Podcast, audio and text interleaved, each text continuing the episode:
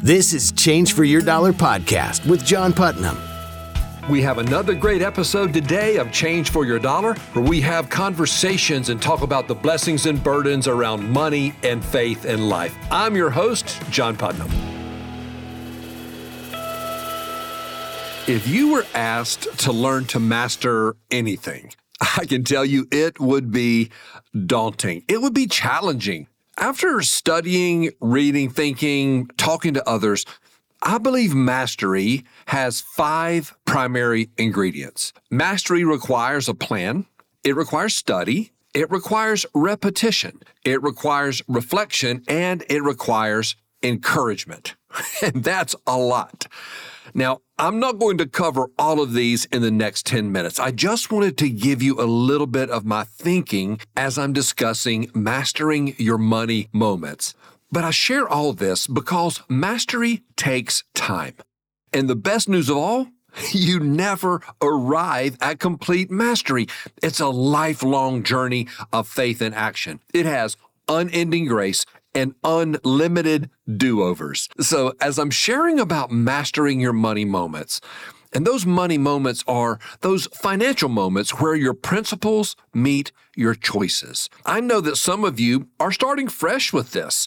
Some of you have been working on this for years. Others of you are experiencing growing mastery on these topics. But I will share with you that regardless of your experience, whether beginning or a veteran, I know that this series will help you on any journey of mastering your money moments.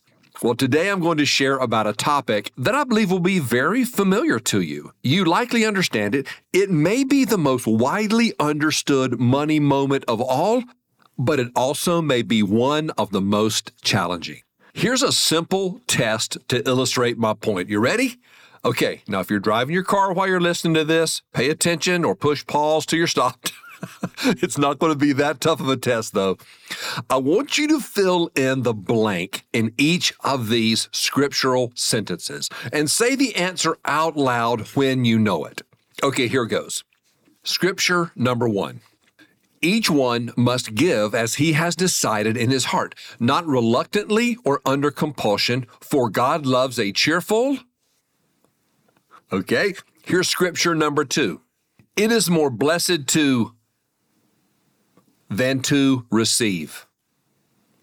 Okay, scripture number three. For where your treasure is, there your will be also. Okay, here's the answers. Scripture one is 2 Corinthians 9 7. Each one must give as he has decided in his heart, not reluctantly or under compulsion, for God loves a cheerful giver. Scripture two is Acts 20, verse 35. It is more blessed to give than to receive. And scripture number three is Matthew 6, 21. For where your treasure is, there your heart will be also. Now, I believe that you scored 100% on that test.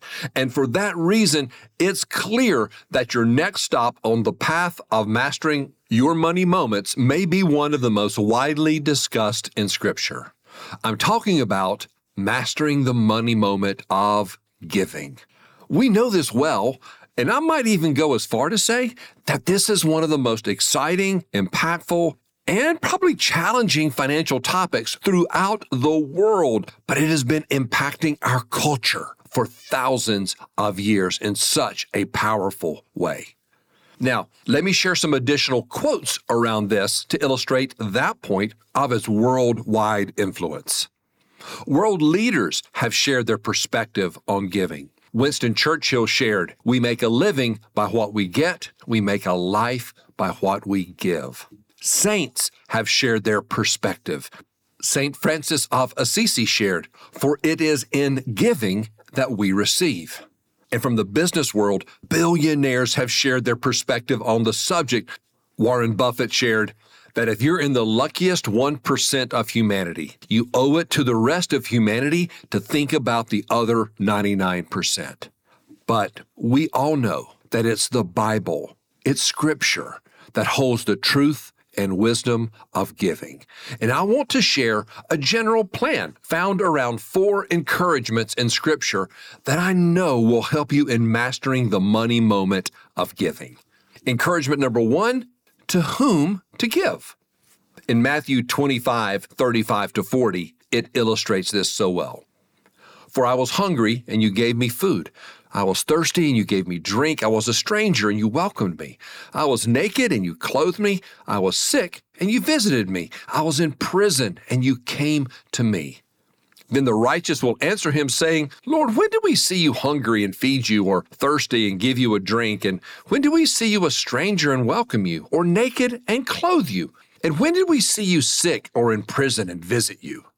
And the king will answer them, Truly I say to you, as you did it to one of the least of these, my brothers, you did it to me. So in that scripture, it shares with us to whom God guides us to help through our giving widows, orphans, strangers, the imprisoned, those that are hungry, thirsty, sick, tired, unclothed, the needy, the oppressed, you know, those who cannot take care of themselves or those who need special help with outreach. And they need an advocate like you and me. Ask God to reveal to you the recipient of your giving. Encouragement number two he shares how to give. In Matthew 6, 1 to 4, it shares this. Be careful not to practice your righteousness in front of others to be seen by them. If you do, you will have no reward from your Father in heaven.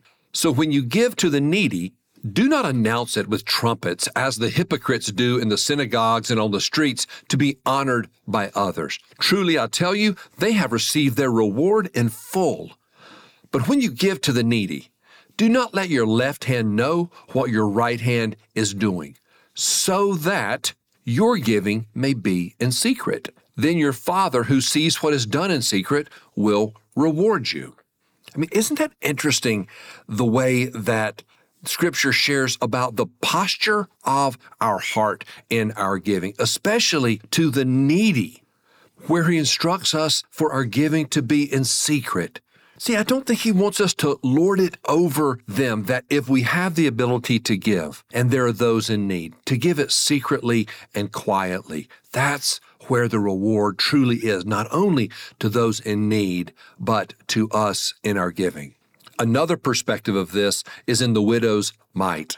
And he said, Jesus looked up and saw the rich putting their gifts into the offering box, and then he saw a poor widow put in two small copper coins. And he said, Truly I tell you, this poor widow has put in more than all of them, for they all contributed out of their abundance, but she, out of her poverty, put in all she had to live on. Now, this was a different giving environment. Here, this was being given in a church or a synagogue, and people were walking in and giving, and people could see. So, in contrast to before giving to the needy done in secret, this was giving where if you were in the room, you could actually see what people were giving at that time. And there was a wealthy king who were putting their very significant gifts into the offering box. But then also there was this poor widow who gave two small coins. And she, out of her poverty, put in all she had to live on. Again, the posture of the heart here is so important. It's the same idea. And that the poor widow she was giving all that she had. She was giving out of her poverty, out of her scarcity versus giving out of their abundance. Where would the rich even feel their giving? But the widow had such passion, had such a desire to give, had such a desire to honor God that she put in all she had to live on. In this environment, it's very clear that it's not how much you give, but it's the posture of your heart. It's the motives of your heart as you give is so important. Encouragement number three when to give. In 2 Corinthians 9 6 to 8, it reads, The point is this whoever sows sparingly will also reap sparingly, and whoever sows bountifully will also reap bountifully. Each one must give as he has decided in his heart, not reluctantly or under compulsion, for God loves a cheerful giver. And God is able to make all grace abound to you, so that having all sufficiency in all things at all times, you may abound in every good work. That is such a clear picture in all things at all times. Because we want to be ready to give. We want to be prepared to give. And like encouragement number two, we want to have our heart in the posture, thinking about others and their needs above the needs of ourselves. So being in a position at any time in all things to be ready to give and honor God through our giving. Encouragement number four, why to give? Well, yes, I save the best for last. John 13, 34 to 35 reads, A new command I give you love one another as I have loved you, so you must love one another. By this, everyone will know that you are my disciples if you love one another. I mean, what better way to show our love for one another than helping each other when we are in financial need? It's all around us. We don't have to go to another country. We don't have to go to another culture. We literally can look across the street or the neighborhood next to us or on so many corners that we pull up to in our cars. And there are people around us right now that we can love through our financial giving. We give for many reasons, and I will do a podcast on that another time, elaborating on some of those different reasons that we give. But the reasons ultimately lead back to one simple and powerful answer we give because we love God. And in John 3:16 captures it all and needs no further commentary from me. For God so loved the world that he gave his only Son, that whoever believes in him should not perish, but have eternal life. Mastering the money moment of giving, it may be the simplest of all, but it's possibly the most challenging for each of us. If you're currently not giving to God's kingdom, let me encourage you to start giving and grow your giving over time. If you've been giving a long time, let me encourage you to keep giving and keep growing. You know, if you attend a church, Give something to them each week or each month. If you enjoy the blessings of any ministry, give something to them each week or each month. These will not only be so encouraging to them, but the repetition of the giving will be growing your giving and it will be a true blessing to you.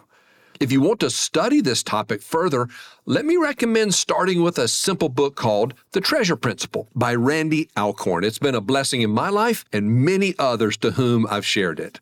And take the time for reflection on your giving through prayer and scripture reading. And you can start with the scriptures above, reading them, writing them, praying them back to God, and making notes about them. And as I close today, don't let the word mastery cause you any concern because you can't spell the word mastery without master, the one who loves you so dearly, who wants the best for you, and pursuing him, his honor, and his glory through your money moments or any moment is worship. Today, we reflected on a plan through Scripture with encouragement and guidance. And now, all that's left to do is, you guessed it, give. You've been listening to Change for Your Dollar podcast with John Putnam.